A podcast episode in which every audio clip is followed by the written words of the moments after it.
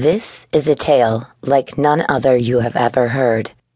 It is a taboo story of a naughty pastor who held deep, dark secrets and taboo fetishes within his own mind. If anyone ever found out about his dirty fetishes, he would be driven from the community with blazing torches. He had a nice church in an even nicer community no one would ever guess what explicit desires the pastor had swirling in his mind. He felt a bit ashamed of his secrets, but he could not control the very naughty thoughts that went through his mind regularly.